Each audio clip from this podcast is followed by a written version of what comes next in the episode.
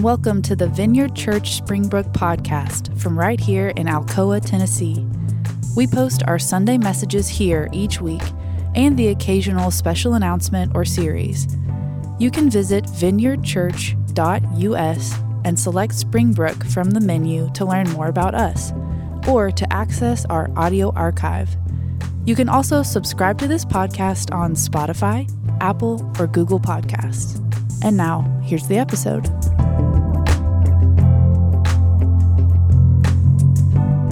Like I said, good morning, guys. Um, if you're new here or this is your first Sunday, welcome. We're right in the middle of our Advent series here. Um, on the church calendar, Advent is a four week long season that literally means the coming of or the arrival. Um, it's a season where we anticipate the coming of Christ. Each year we look at sort of four pillars of the Advent season during those weeks hope, peace, joy, and love. Last week, Lindsay shared about the hope that we have in the coming of Christ. And this week, I'm going to talk about the anticipated peace we can rest in uh, this month. For me, though, I don't know about you guys, but anticipation can be sort of a dangerous game. I've mentioned before that I can sometimes be so focused on the future or a task or how I want things to go that I have a difficult time living in the present.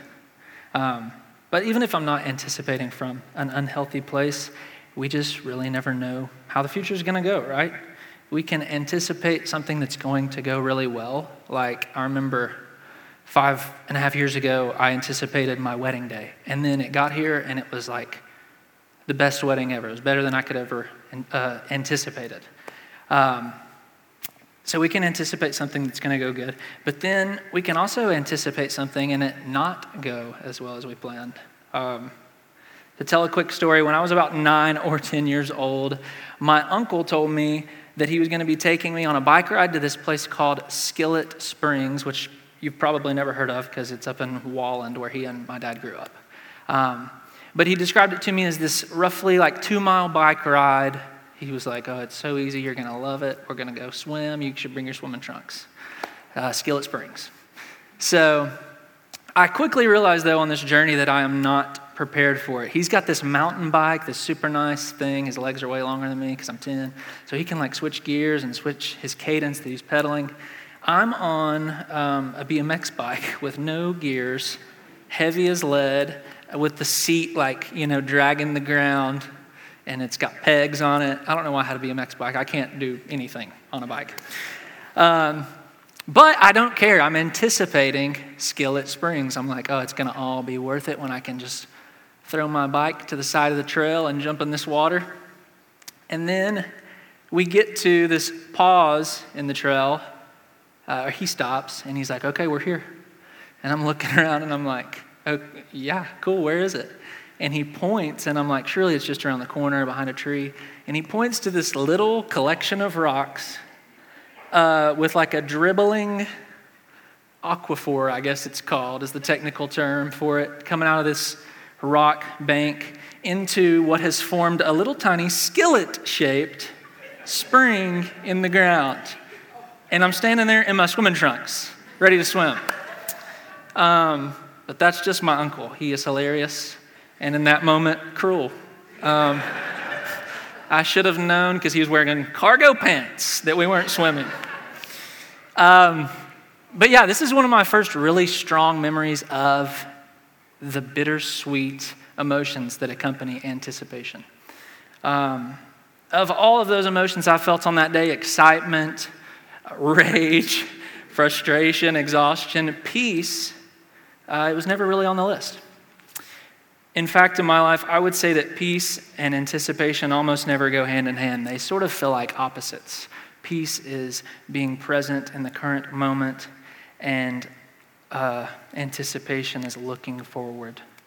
Um, I think we can uh, get a pretty good glimpse of this this holiday season. They're great, but we can we can look so forward to the plans and traditions that we're going to make that we blink and November and December fly by and we discover we were halfway present through all of it.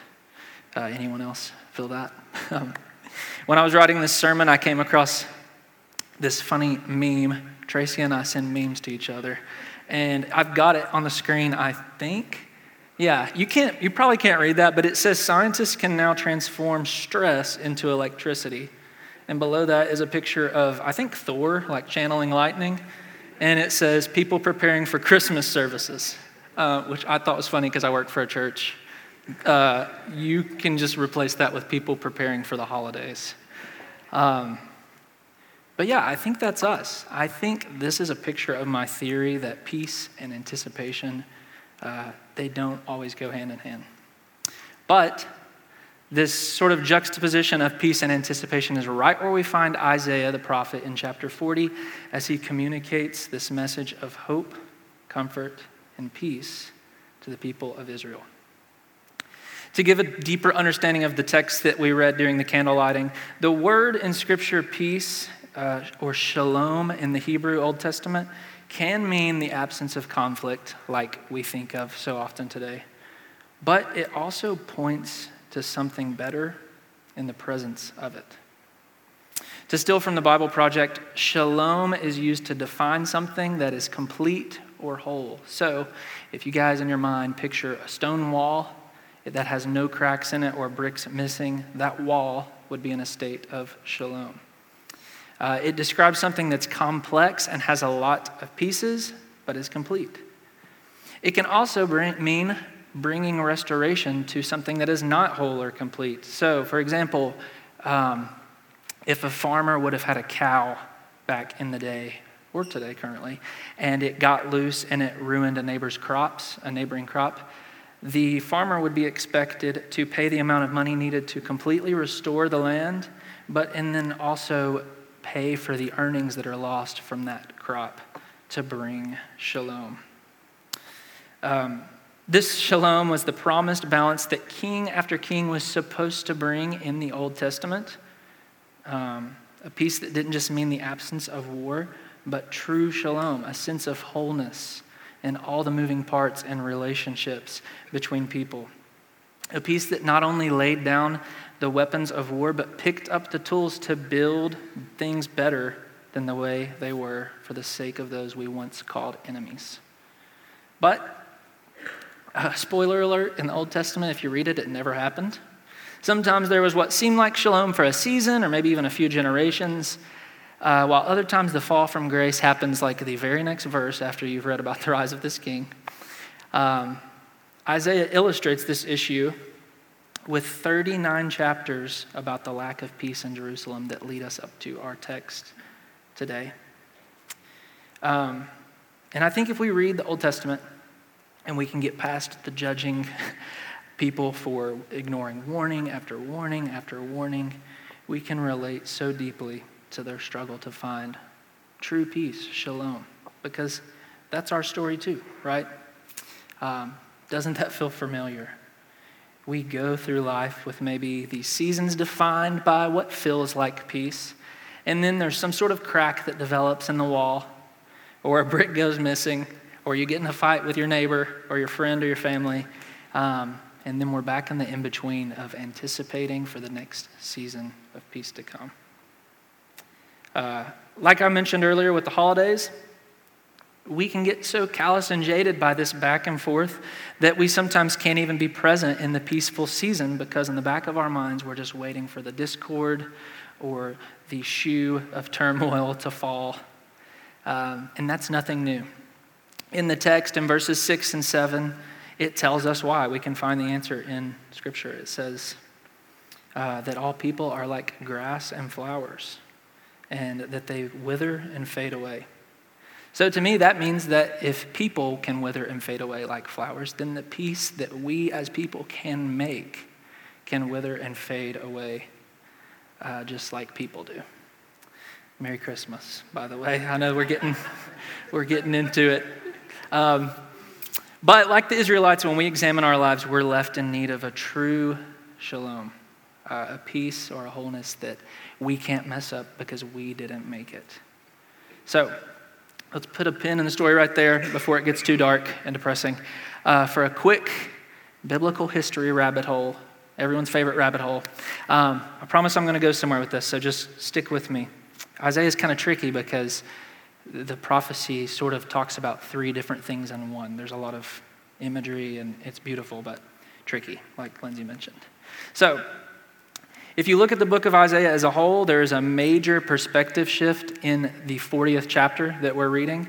The first 39, it kind of talks about this um, future hope and this future exile. But then in 40, it switches to the perspective of a speaker who has lived through the exile and come out on the other side with a message of hope. The weird thing about this, though, is that Isaiah didn't live through that. He died about 150 years before any of that would happen.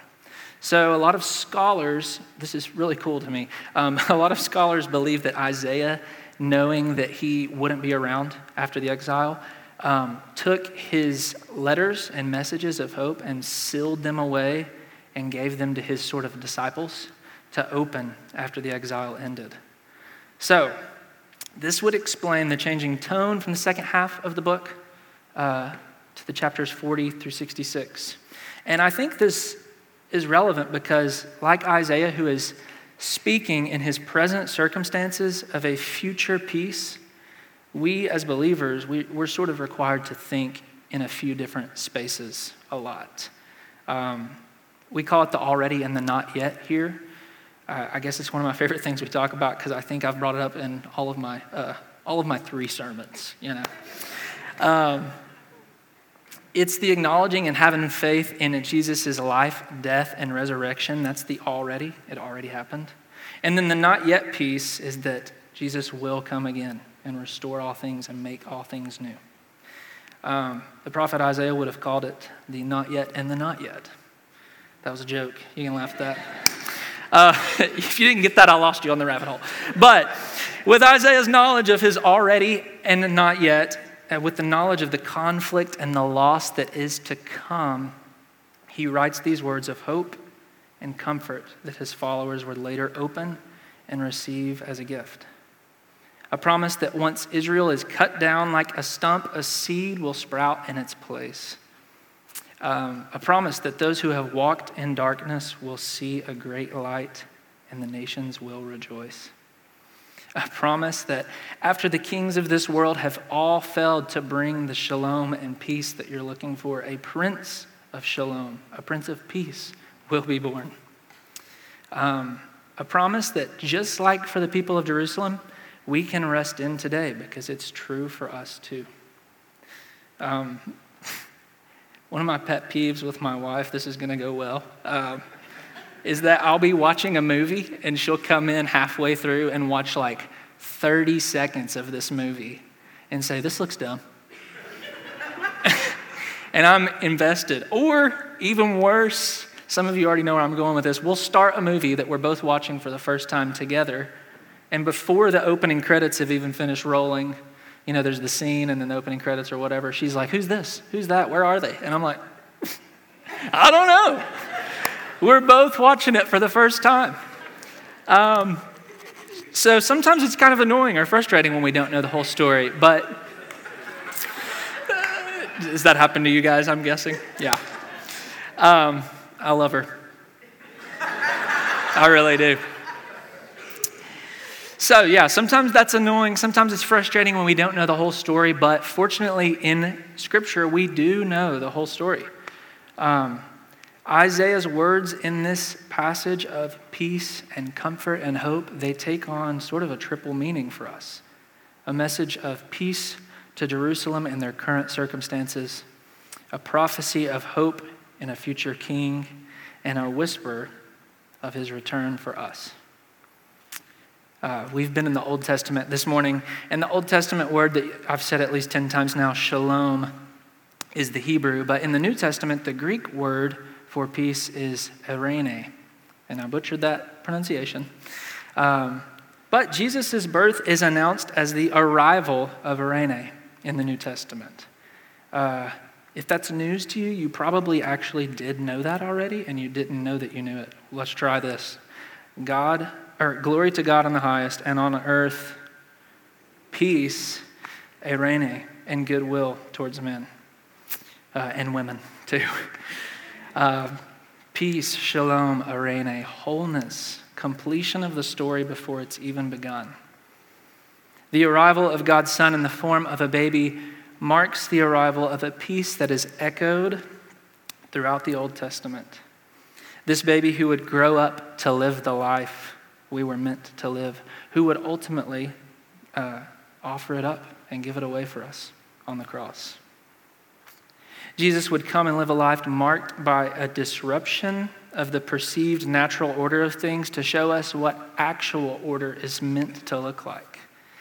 In verses 3 through 6, we see that in the, in the passage we read about how the earth bends and forms to the sound of his voice. But earlier in Isaiah, in chapter 11, there's this beautiful imagery that I want to read. It's verses 6 through 9. I have it.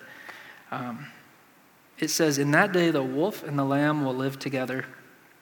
The leopard will lie down with the baby goat. The calf and the yearling will be safe with the lion. And a little child will lead them all. The cow will graze near the bear. The cub and the calf will lie down together. The lion will eat hay like a cow. The baby will play safely near the hole of a cobra. Yes, a little child will put its hand in a nest of deadly snakes without harm. Nothing will hurt or destroy in all my holy mountain. For as the waters fill the sea, so the earth will be filled with people who know the Lord. Jesus' arrival offers us a glimpse of true peace that's almost, we can't even comprehend it. These animals that would never get along in the real world, sitting side by side. The manger is a, is a symbol of that, a little glimpse. Um, but even if we can't comprehend it, something happens when we rest in the promise of what is to come. We start to get a glimpse of it here and now, in the already and the not yet. When we lean into God's character, we find comfort in ways the world could never comfort us. When we work to restore the lives of our friends and neighbors, we share in the eirene that Jesus gives to his followers. followers. When we stop trying to make peace on our own accord and trust in Him, we find the wholeness that can't be messed up because we didn't make it.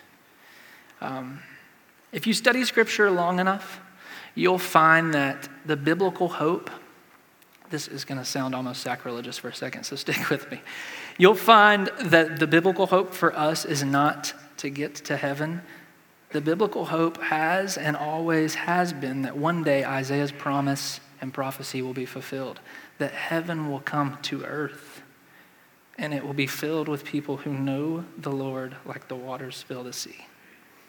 And that hope all starts with a birth in a manger in Bethlehem. Uh, Jesus' birth isn't just the absence of conflict, it's the presence of something better in its place. So, we're going to do something we do every week. We're going to pause for a moment uh, in this time that we call Selah, which literally means sacred pause. We're busting out all the Hebrew and Greek words today. Um, as we do this, there'll be some verses on the screen from one of the Psalms, but I just want us to maybe reflect on a couple of questions while we do that. Um, the first question is Where in our lives are we trying to make or manufacture our own peace? Um, and then as you think about that, how's that going for you? That's a hard question. Um, and then maybe allow yourself to think what would it look like to seek the peace Jesus gives in this situation where I'm trying to create it on my own? Um, I'll pray for us and then we'll reflect for a few moments. Uh, God, thank you for this season of Advent where we get to just think about who you are and the promises that you kept with your birth and your life and your death and resurrection. Um, I pray that, that as we re- reflect on that today, that, that we would know that you are the source of true peace. Um, and that with you, peace isn't just a shallow definition where we're not fighting, there's not turmoil. It's, it points to something so much better in its place heaven on earth. Um, so, yeah, just be with us as we reflect on that and be patient with us as we forget it. It's in your name I pray. Amen.